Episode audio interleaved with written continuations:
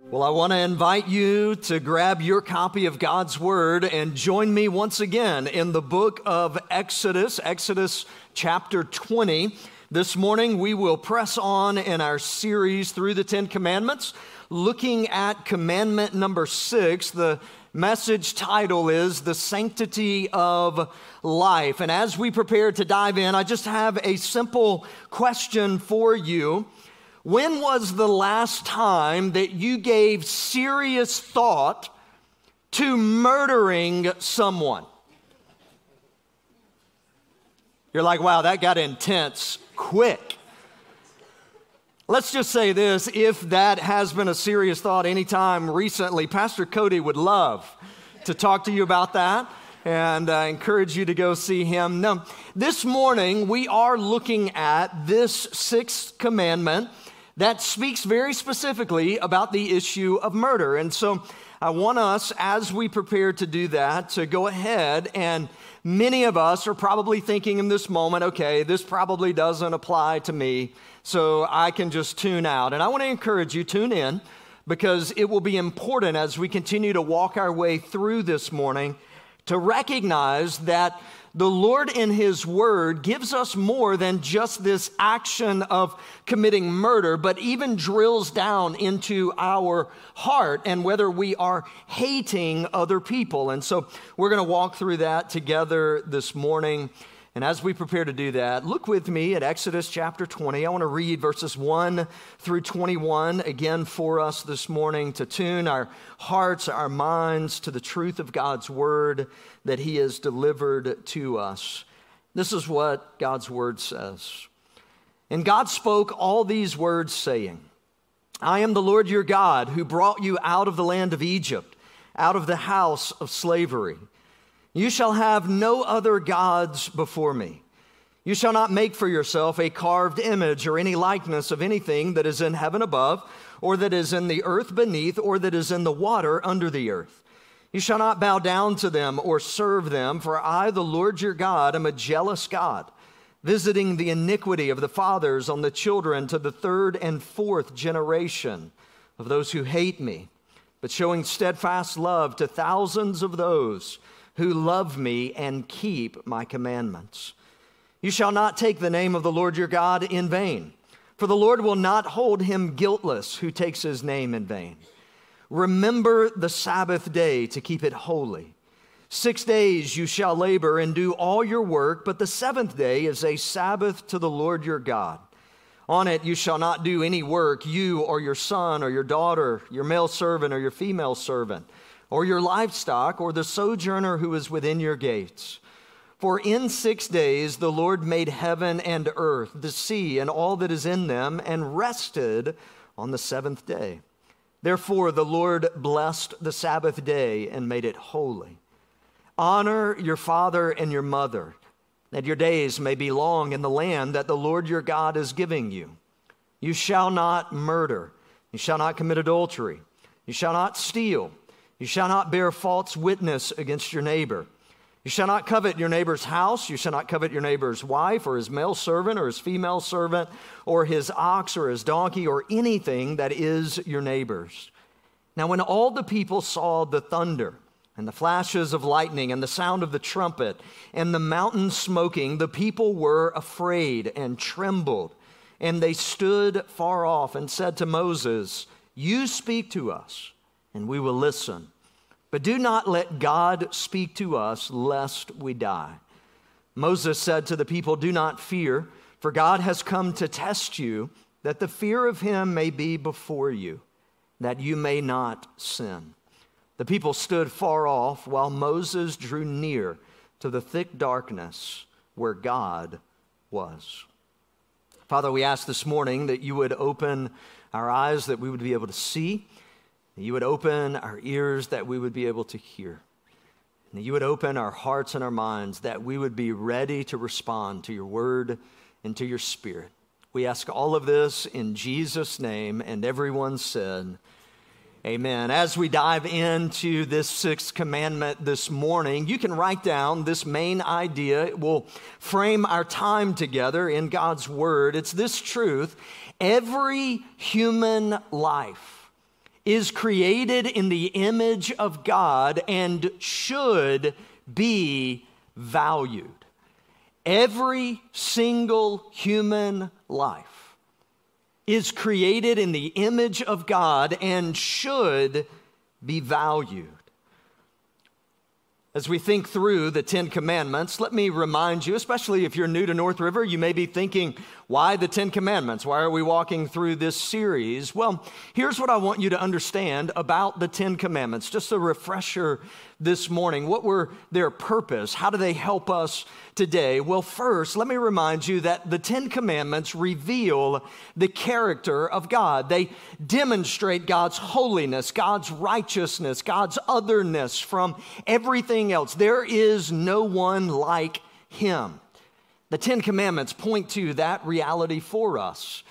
Secondly, the Ten Commandments expose our sinfulness. Paul says that they function like a mirror in our lives to show us that it is impossible in our own strength and in our own power to keep the law of God perfectly. We don't measure up to the standard which is utter perfection. That is the standard that God has placed before us.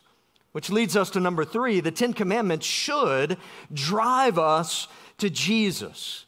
Jesus Christ, the very Son of God, is the only one who perfectly kept the law of God, and he did that, and it made it possible for him to be the sacrifice for our sins. God's word tells us that the only sacrifice for sins that is acceptable in his eyes is one that is perfect, one that is without blemish. And God's word tells us that Jesus Christ is without blemish, never sinned during his time on this earth. And we have the privilege of being able to place our faith and trust in him for salvation. And so for us, the Ten Commandments should drive us to recognize our only hope to be forgiven of our sins is through a relationship with Jesus Christ. Maybe that's where you are this morning. You're not yet a follower of Jesus. And can I just encourage you this morning to recognize, to see that what we are proclaiming is that your only hope is in Jesus Christ and a relationship with Him. This leads us to number four. The Ten Commandments provide us a guide to righteousness. You see, when we have repented of our sin, that is, turned from our sin and trusted in Jesus, the realization is that God saves us and that His Spirit dwells within us. And that His Spirit enables us to pursue Him in righteousness. And for us, the Ten Commandments give us a picture of what it looks like to love God, the first four commandments, and what it looks like to love others, the next six commandments. When Jesus was asked, What's the greatest commandment? He said, To love God with all your heart, mind, soul, and strength. And the second is like it, to love your neighbor as yourself, to love God and to love people. For us as followers of Jesus, that should be what we are pursuing in our lives day in and day out. With that said, let's look then this morning at verse 13. Let's look at this sixth commandment. Let's look at it, first of all, in its immediate context here in Exodus chapter 20. And as we do that, I want to remind you, as I have each week, that every single command that God gives to his people is grounded in verse 2 of Exodus chapter 20. The Lord says there, I am the Lord your God who brought you out of the land of Egypt, out of the house of slavery. The Lord to his people says, Remember who I am. I am the Lord. I am the one true God. I am that I am. There is no one like me. That's my identity. And then he reminds them as well of his relationship with them. I am the Lord your God.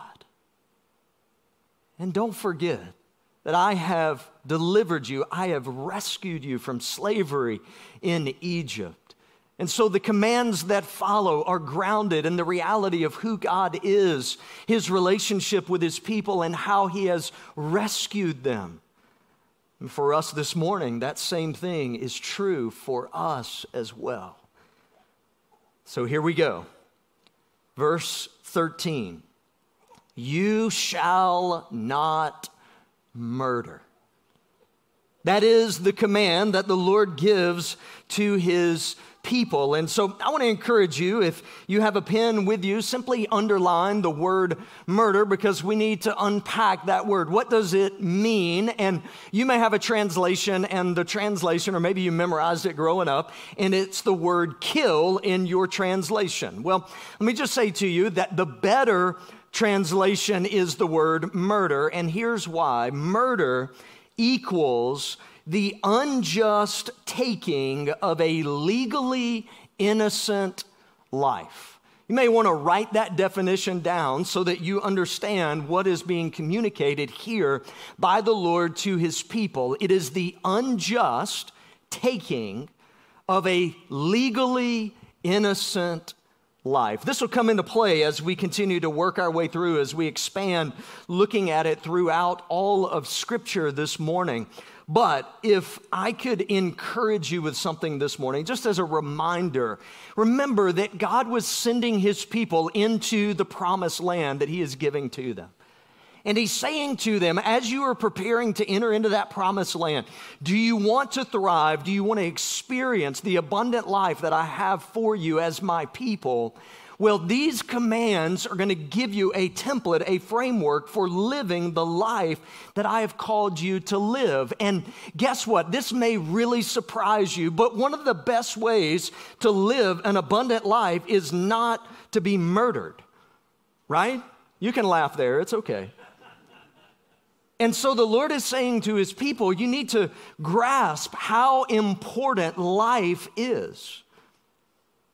And so you can take this command, as we've done each week, in the negative sense that it's presented you shall not murder. Let's take it and let's turn it into a positive sense for us to think through it this morning. Do everything you can to value, cherish, protect, and preserve innocent human life. The Lord to his people is saying to them, as you enter into this promised land, as you enter into this land that I am giving you, do everything that you can to value, to cherish, to protect, to preserve innocent human life. Because here's the reality society flourishes when human life is valued. When we value human life, and this is going to come important as we continue to work our way through. It does not matter race or ethnicity. It does not matter if there is disability, whether that's physical or intellectual. It does not matter if it's a baby or if it's an elderly person. It does not matter. It spans every single human being is valuable and should be preserved, protected, for us as followers of Jesus. Should be a bedrock for us as we think about this command this morning. So let's do as we've done each week. Let's zoom out. Let's consider this morning this command as we look at all of Scripture. What does God's Word say as we look across the canon about this command? You shall not murder. Well, first, let's ask this question What is the foundation of this command? What is the foundation? At its base level, when God gives this command to his people, what is the foundation upon which this command is given? And you'll see this morning, Genesis chapter 1, verses 26 and 27. In fact, you go all the way back to the beginning of God's word, to creation, and you realize that God says that He created mankind in His own image. Why is mankind valuable? Why are human beings distinct from every other part of creation? Human beings, we are the only part of God's creation that is created in His image. Why do we have value? Why do we have worth? Why do we have dignity? Why does God give this command? It is grounded in the reality of the fact that every single human being is created in the image of God. For us, that is, as followers of Jesus, the foundation for why we value every single human life. Now, the question may come in following this as we continue to expand in Scripture, moving forward from this. How does this command function. So, how do we think about this command as we walk through? Because you can probably, in your mind, you're going to see some categories that are going to be listed here, some passages of scripture that'll follow as well. As we think about murder, as we think about abortion, as we think about euthanasia, as we think about suicide, as we think about self defense, as we think about capital punishment and war, all of this comes to bear as we talk about this command specifically. And so here's what I want us to do as we walk through this to begin to, to think about, to tune our hearts, to tune our minds to. When God gives this command that you shall not murder, when we think about the fact that every human being is created in the image of God, should be valued, should be given dignity. How do we understand then, as God's word expands, how do we recognize what he's saying about how this truth functions through Scripture? Well, let's think about murder first and foremost. Now, murder will come into play as we continue to move our way through. In fact, if you look at those first four murder, abortion, euthanasia, suicide all of those would be murder. So we're going to unpack this as we continue to walk our way through. But when you think about murder, there are two categories typically, even in our laws, that disclose murder malicious intent as it happens, or negligence.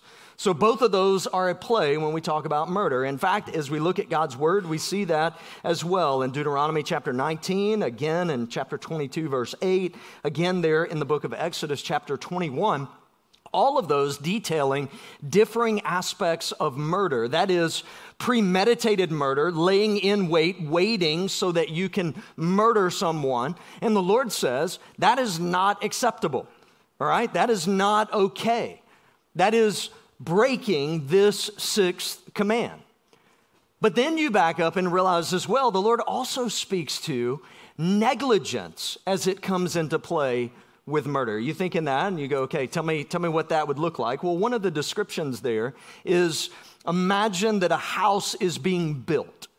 And for them, the rooftop terrace area would have been something that they would have gone up and been able to relax the cool of the day. They would have been able to experience it. So, if someone is building a house and they're building this rooftop terrace, but they don't section and gate that area off, and someone were to go up and to actually step off the side of the house and fall and die, then the negligence of the person who was building the house comes into play. Or take into account as well, one of the situations that's described here as well is an ox that is known for goring people.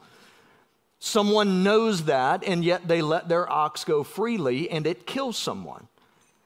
At that, it would be negligence. Still, that person would be held accountable for murder. Now, the Lord, in His goodness and His kindness in the Old Testament, provided for them if murder happened unintentionally, that there was a place where the murderer could go, a city of refuge. It's the most beautiful picture of for us as followers of Jesus to recognize that Jesus Christ, as we move forward through Scripture, is our city of refuge. And in fact, if you think this morning, well, I've never been guilty of murder, here's the reality you are guilty of murder because your sin and my sin put Jesus on the cross where he was murdered. So think about that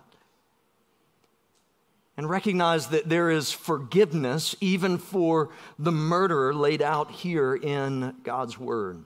So, murder that's malicious, that's premeditated, or murder that's negligent or unintentional, the Lord's word speaks to that. We move forward, we look at the issue of abortion. This is an issue that is hot in our contemporary context today as we think about it, but I want to remind you what God's word says in Psalm 139, verses 13 through 14. It reminds us that God is actively involved in conception and creation of the human life within a mother's womb. In fact, God's word says that we are fearfully and wonderfully made. That means every single human being, even in the womb at the moment of conception, is a life that should be valued.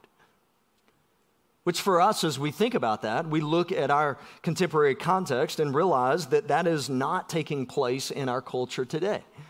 And for us, as followers of Jesus, beyond a political matter, because when you begin to talk about abortion, everything goes to politics. Can I just go to the truth of what God's word says?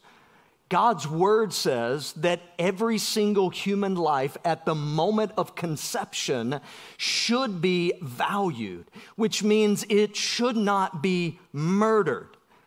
An abortion is not health care, it is murder. Now, you may be sitting here this morning, and I, I know that maybe there's someone here that says, Pastor, I aborted a child. Where do I go at this point?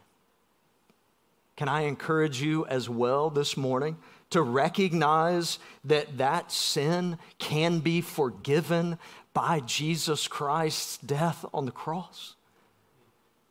To recognize and understand that there is forgiveness even for those who have committed murder. We see that with David in the Old Testament. We see that with Paul moving forward in the New Testament, that God's grace meets us in our sin. But, church, we cannot sit by and remain silent and not say that abortion is murder.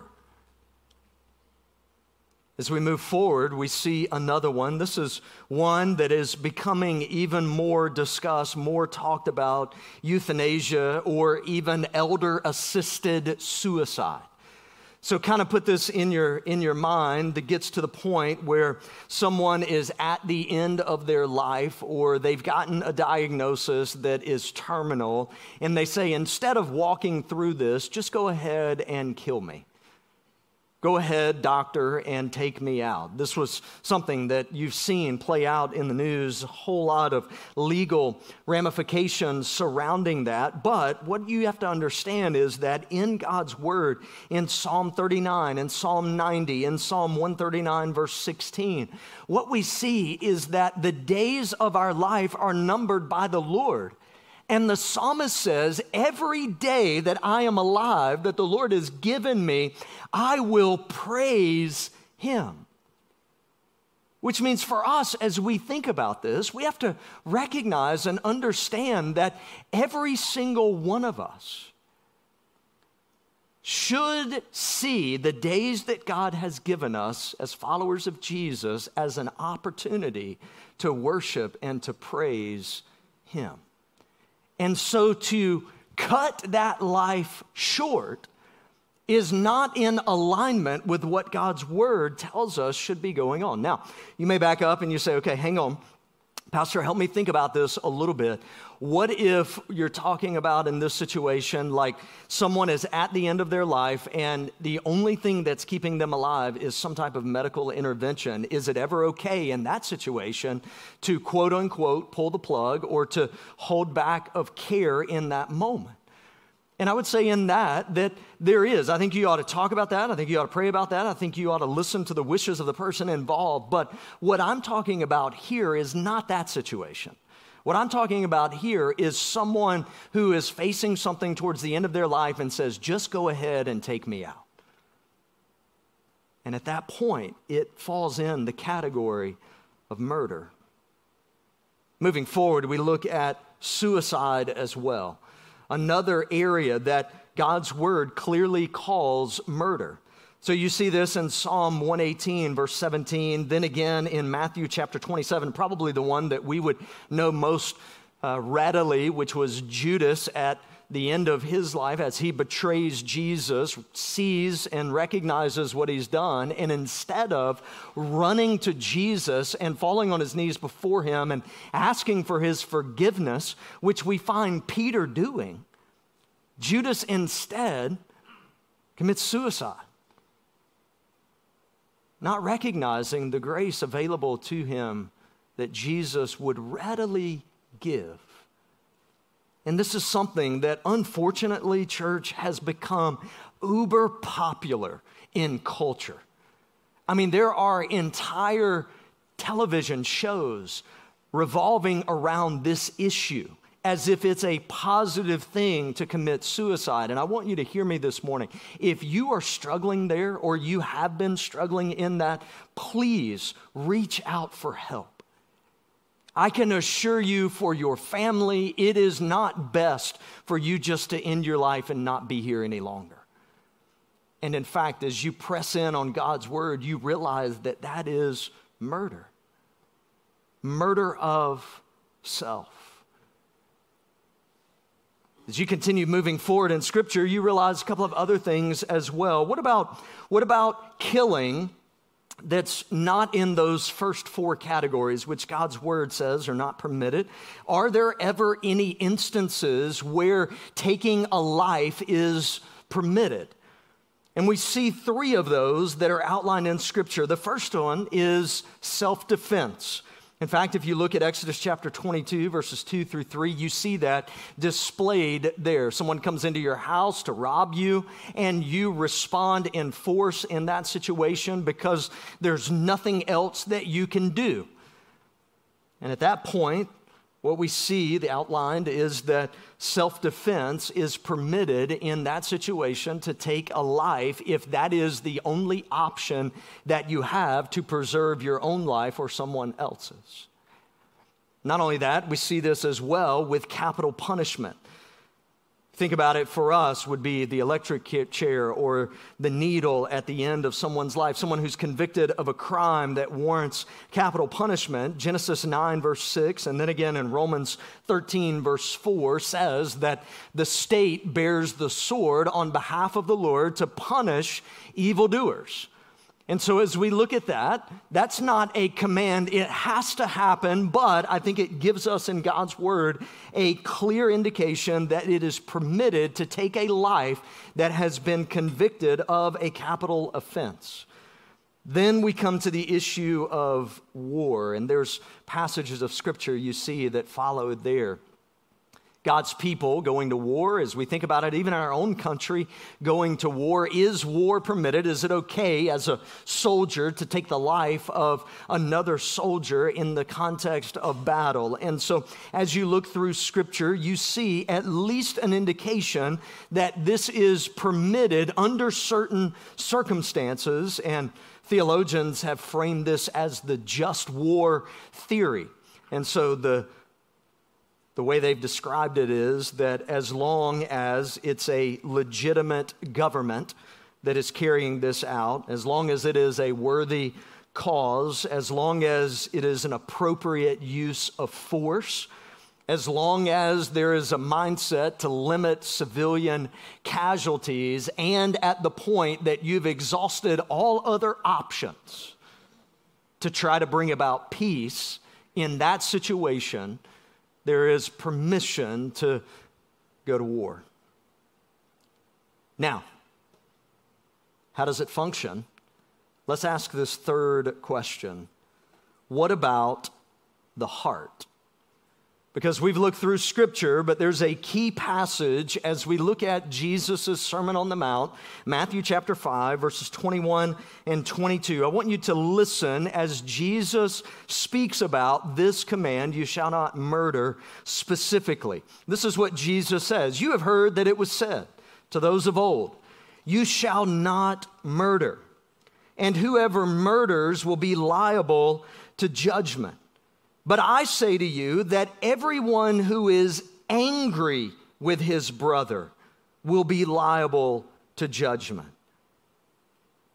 Whoever his brother, whoever does this to his brother will be liable to the council. Whoever says, you fool, will be liable to the hell of fire. In fact, I want you to know that Jesus, talking with his disciples and the religious leaders of the day in the Sermon on the Mount, intensifies this command. He'll do this with the other commands that follow as well. Someone may say, well, as long as I don't act on it, it must be okay, right? Like if I just think murderous thoughts towards someone but don't actually murder them, then certainly I would be okay. I wouldn't be guilty of breaking this command. And Jesus says here, hold on just a second. What's going on in your heart? Do you hate your brother? Is that what's going on in your heart? Hatred towards someone else? And he says there, Do you realize that you are just as guilty of committing the sin of murdering someone if you harbor hatred in your heart towards them? Now, all of a sudden, there's a different context as we think about this command. That Jesus intensifies it beyond the outward action to the heart of the matter of what's going on with all of us. And so Jesus says, to call someone a fool, that is to, to speak ill of them with hatred in your heart, that you are just as guilty of committing murder as if you had actually gone out and murdered that person. So let's ask the question what about today? This command, how do we think about it in our own lives?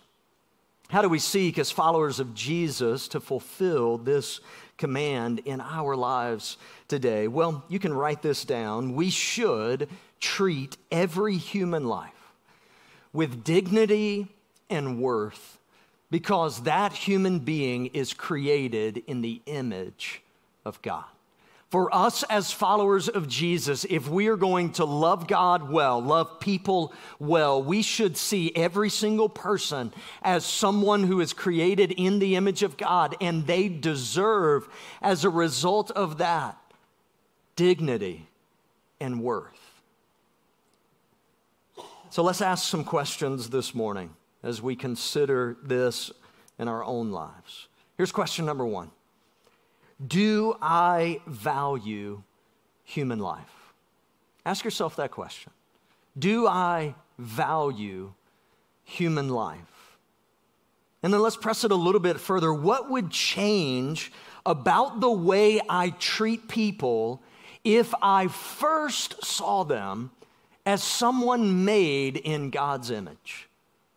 Now, think about that as you look at people that you interact with, that boss that you don't like, the person who stole your parking spot at Publix, the person who cut you off on the interstate, what if the first thought in your mind about that person is, you know what? That is someone who is created in the image of God. And they deserve respect and dignity simply because of that reality. How would that change the way you treat people? Here's question number two How can I actively promote the sanctity of life in a culture that often devalues human life, celebrates violence, and promotes the murder of the innocent? Ask yourself that question. How do you actively engage as a follower of Jesus in this culture in which we live to promote the sanctity of human life. It should impact every aspect of our lives. It should impact the way we care for people.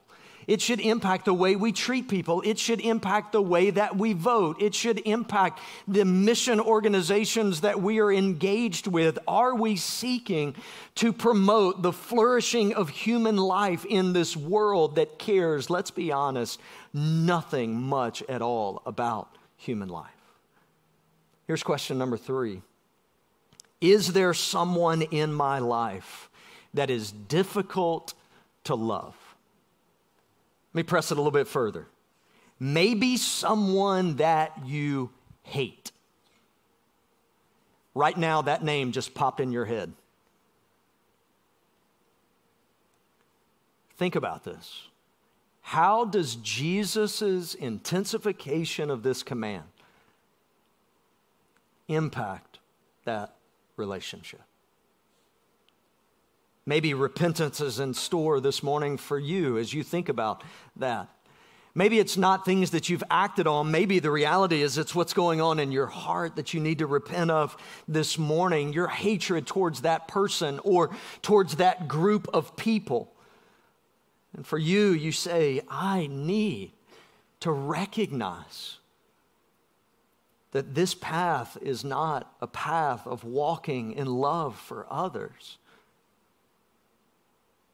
Question number four What is one practical way, one practical way that I can value human life this week. I want to ask you to bow your heads with me this morning as our worship team comes back up.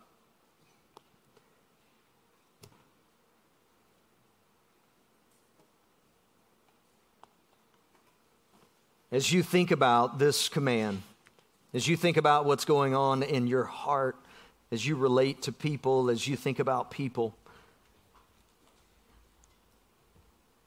Maybe this is a moment of repentance for you as a follower of Jesus, simply to say, God, forgive me for the way that I see people, not as made in your image,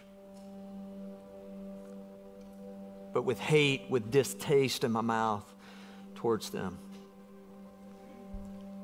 Maybe for you this morning, you are truly struggling as you think about your own life. Maybe you've battled thoughts of suicide. Maybe for you, you are wrestling through an abortion in your past. Maybe for you this morning, as you look at this, you say, I just need to spend some time in prayer before the Lord, seeking His forgiveness, getting the help that I desperately need this morning. Maybe for you, the step you need to take is to place your faith and trust in Jesus Christ, one who was murdered as a result of your sin and my sin, but willingly laid his life down and rose from the dead, securing forgiveness of our sins, salvation for all who would turn from their sin and trust in him. Maybe for you, that's the step this morning you need to take. Father, we thank you for your word. God, use it in our hearts and our lives this morning. We ask that in Jesus' name. Amen. Would you stand, join us as we sing? Maybe you need to spend some time in prayer. Our altar's open, our pastors are down front. You come.